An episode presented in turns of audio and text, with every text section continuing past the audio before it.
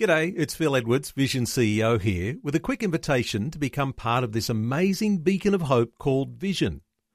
Together we can put our love into action to help people of all kinds build or rebuild their lives on the truth of God. Please consider the part you can play during our upcoming Visionathon appeal, remembering that it's your support that makes Vision possible, including this podcast. This podcast is made available by Vision Christian Media thanks to the generosity of our supporters.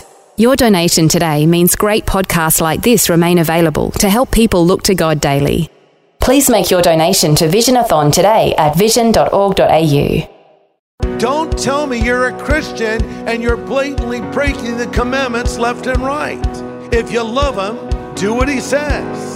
And if you don't do what he says, really, how much do you love him? In John 15, Jesus said, You are my friends if you do whatever I command you. Pastor Greg Laurie says the meaning couldn't be clearer. You know, Jesus did not say, uh, You are my friends if you do whatsoever you agree with. He said, You are my friends if you do whatsoever I command you. This is the day when the lost are found.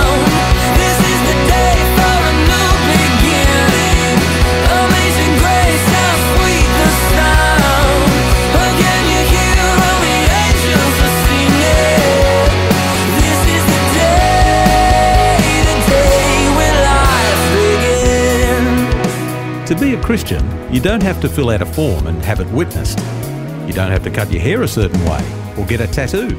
And there's no secret handshakes or confidential passwords. So, how do we really know that we're a Christian?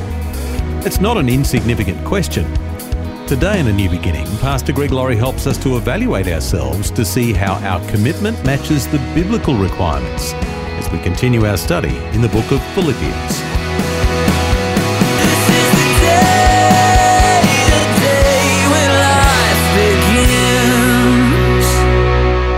Know, sometimes people ask the question can a Christian lose their salvation? Let me give you a short answer. Ready? No, I don't think so. But let me ask another question that I think addresses a deeper issue. I don't think the question should be can a Christian lose their salvation? I think the question should be did that Christian who's allegedly lost their salvation ever really have salvation to begin with? You see?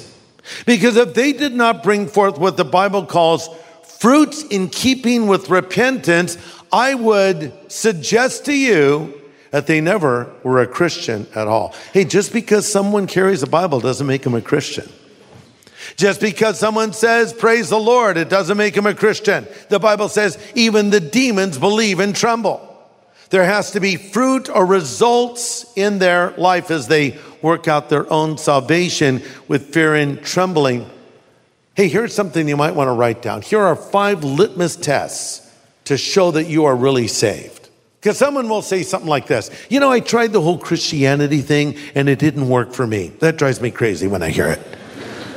Because my answer is no, you didn't. Well, how do you know? Because Christianity is not an it, it's a him. And it's God Almighty. And when Christ comes into a person's life, he will work in that life. So if it, in quotes, did not work, that's not about him, that's about you. And here's some questions I would ask the person who allegedly, quote, tried the whole Christianity thing, end quote, and it didn't work. Number one, I would ask them, did you confess Jesus Christ as Lord? Because 1 John 4 15 says, if anyone confesses that Jesus is the Son of God, God lives in him and he in God. Did you confess Christ as Lord? Did you ever tell anyone you were a Christian? Uh, I'm not saying that all you have to do is confess Christ as Lord, because you could do that and not be a Christian. But having said that, I think if you are a Christian, you should confess Him. Being a Christian is not something that is hidden, but is open. Number two, do you obey the commands of Jesus Christ, or did you obey them? Because 1 John 5 3 says, This is love for God to obey his commands, and his commands are not burdensome, for everyone who is born of God overcomes the world. Did you keep his commandments? Don't tell me you're a Christian and you're blatantly breaking the commandments left and right. If you love him, do what he says. And if you don't do what he says, really, how much do you love him? You know, Jesus did not say, uh, You are my friends if you do whatsoever you agree with. He said, You are my friends if you do whatsoever I command you. Some will say, Well, what if it's hard? So what? If he commands you to do it, you, you do it. It's whatsoever. You say, Well, what if you disagree with the Bible? Change your opinion. You're wrong. And the Bible's right. It's as simple as that. Uh, also, that verse says his commandments are not burdensome. You know, do you find the Christian life miserable and confining? Does it seem to you as though God is out to spoil all your fun? I think you're missing the point a little bit. Because if you've really met Jesus and he's come to take residence in your heart and you really have this love relationship with him, I think you will want to do the things that please him. And I think you, by nature, and I would also add, by a new nature given to you by God, you would not want to do the things that would displease him. Number three, if you're a Christian or if you claim to have been a Christian, were you unhappy or miserable when you're sinning? Were you unhappy or miserable when you're sinning? 1 John 3 9 says, Everyone that has been born of God does not habitually sin because God's seed remains in him, and he's not able habitually to sin because he's been born of God. Listen, a Christian will not be sinless, but a Christian will sin less and less and less. I think what happens is the more you become like Christ, the more you realize you're not like Christ. And the more godly become, you become, the more you realize how ungodly you really always were.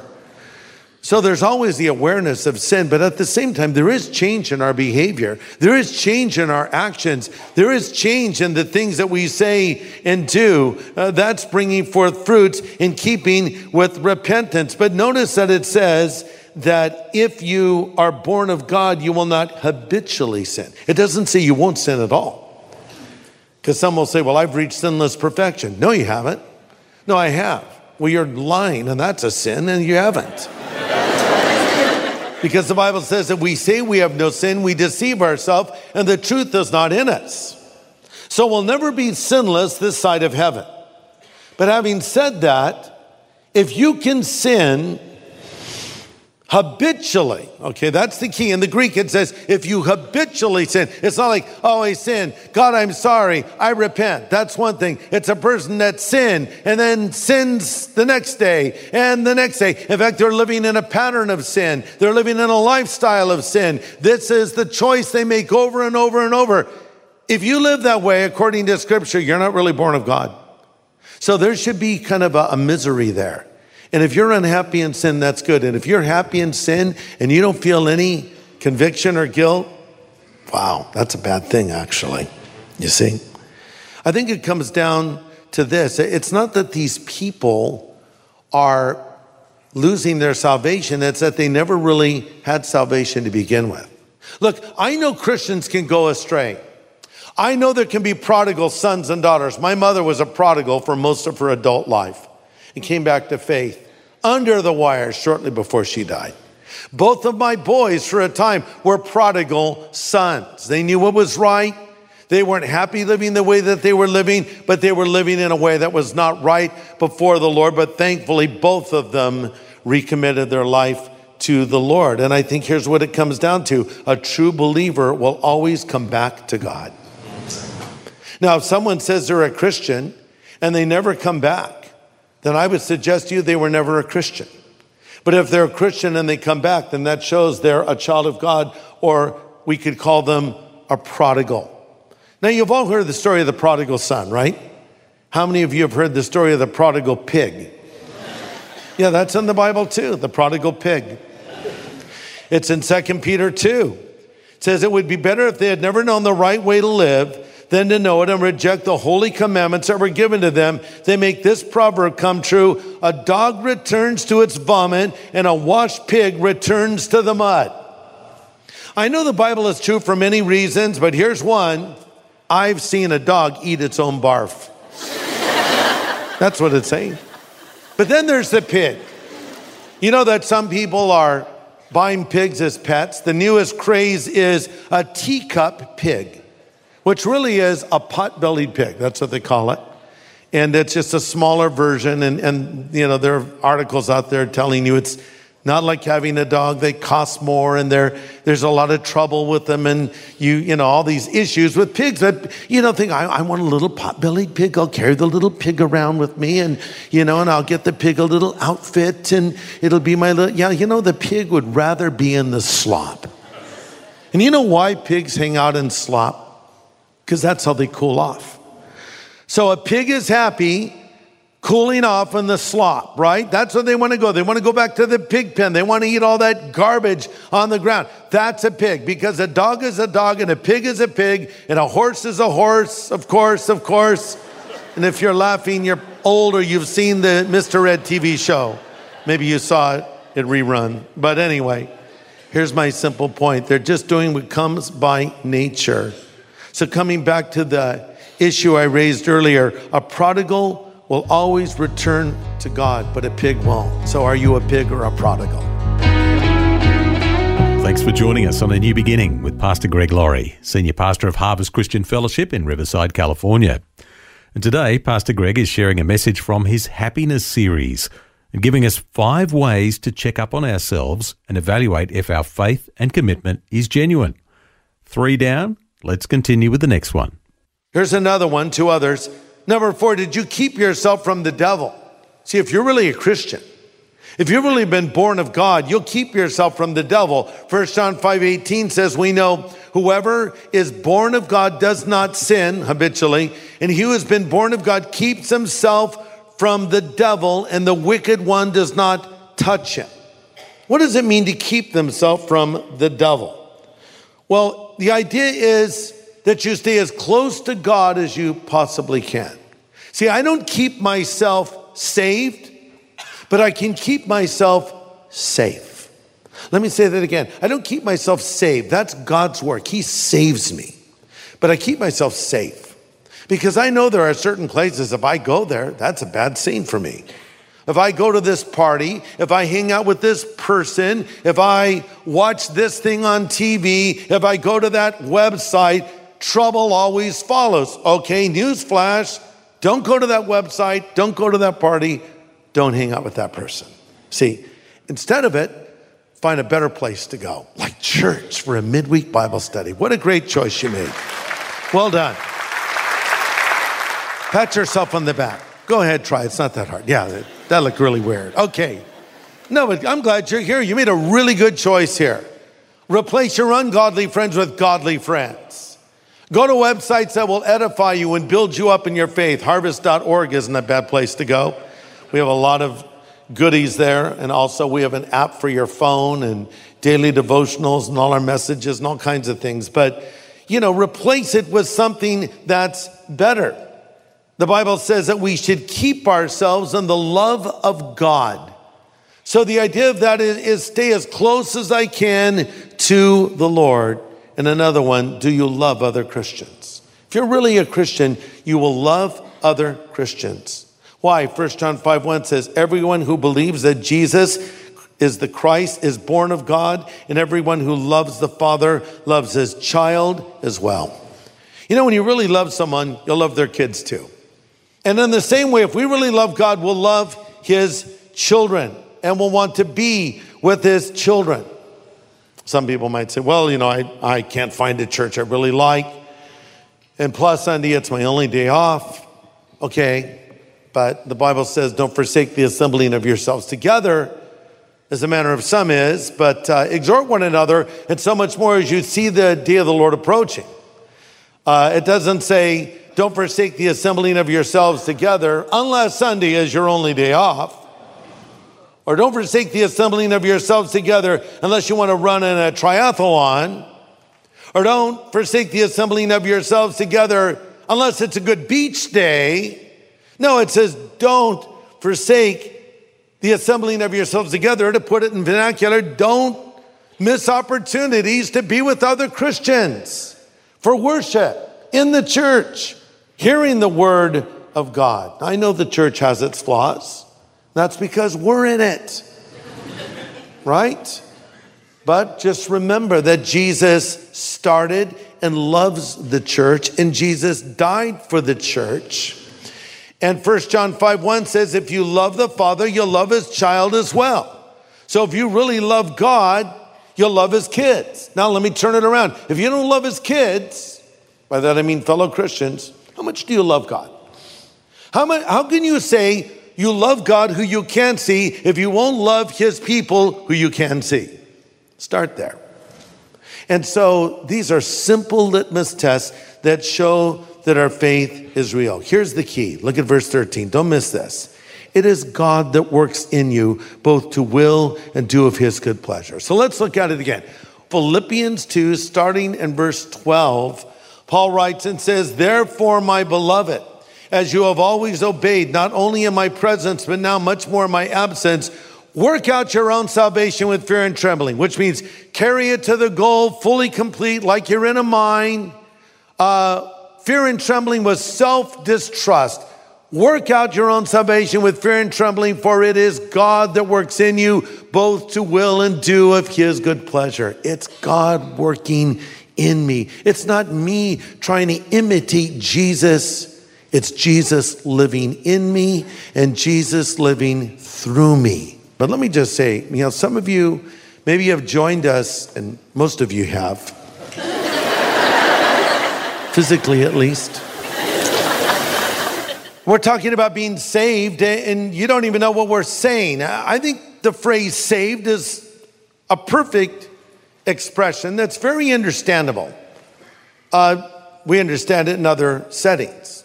Someone's in a burning building, firefighter rushes in, what do we say? They were saved, right? Or someone's drowning, and a lifeguard goes and rescues them, what do we say? They were saved because they were on the brink of death and someone saved their life. So when we talk about Christ being in life, what do we say? You're saved. Saved. Saved from what? Uh, hell? That's a big one. It's the biggest one of all. You're saved from hell. Because you've believed in Jesus, you're no longer going to hell. And now you're going to heaven. But saved from what else? Saved from the power of sin. I no longer have to be under its control. I've been set free by Christ, saved from any addiction, saved from any vice, saved from anything or anyone, and saved from the power of the devil. Oh man, before I was a Christian, I was like a spiritual dartboard. I had no way to fend off the devil. But because Christ lives in me, we already read there in First John, the wicked one touches me not. That doesn't mean the devil can't tempt me because he can and he will. That doesn't mean the devil will not hassle me because he'll do that as well. But what it means is the devil cannot control me and the devil cannot attach himself to me. And certainly the devil cannot live inside of me.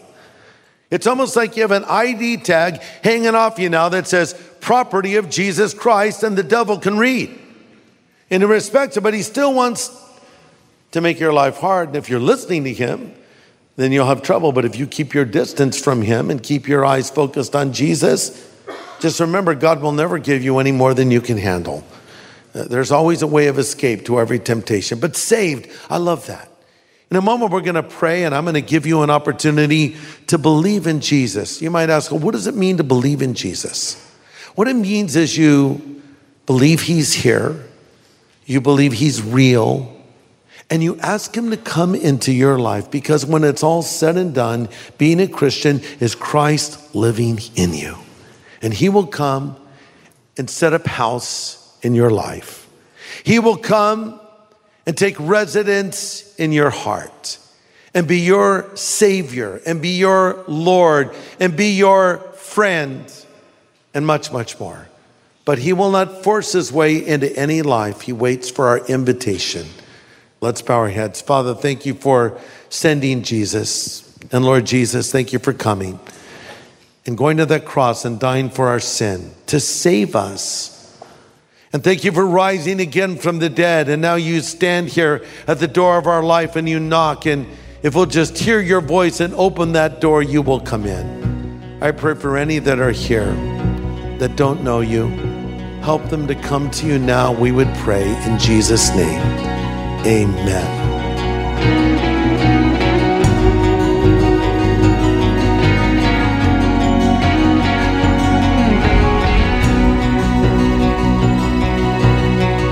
Pastor Greg Laurie with an important prayer about coming to the Lord to find forgiveness of sin. And if you'd like to do that, today's a great day, and Pastor Greg would like to help you right now. You know, the Bible tells us that Jesus Christ stands at the door of our life and he knocks. And if any man will hear his voice and open the door, he will come in. Maybe as you've heard me speak today, well, you've heard another voice speaking to you. It's the voice of God. And you realize you need Christ in your life. You need your sin forgiven. You want the assurance that you will go to heaven when you die. Well, here's what you need to do. You need to pray. And I would like to lead you in a prayer right now where you will be saying to Jesus, Lord, come into my life. I choose to follow you. So let's pray. Lord Jesus, I know that I'm a sinner, but I thank you for dying on the cross for my sin.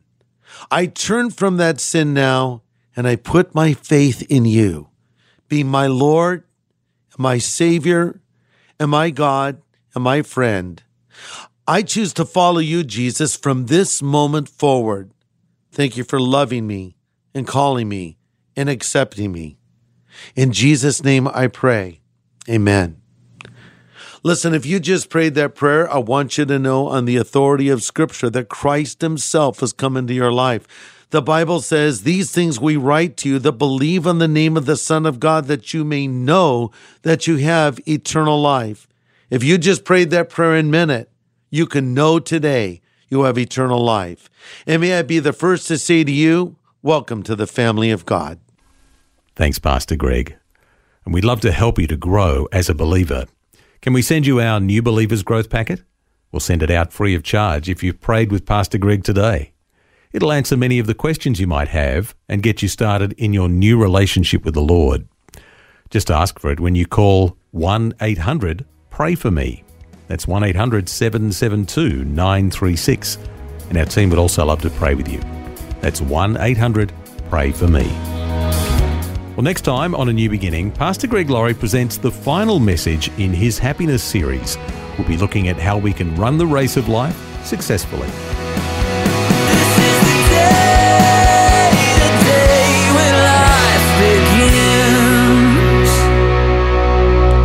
Today's message from Pastor Greg Laurie was called We Can Work It Out. If you'd like to listen again, just download the free Vision Christian Media app, where it's available as a podcast.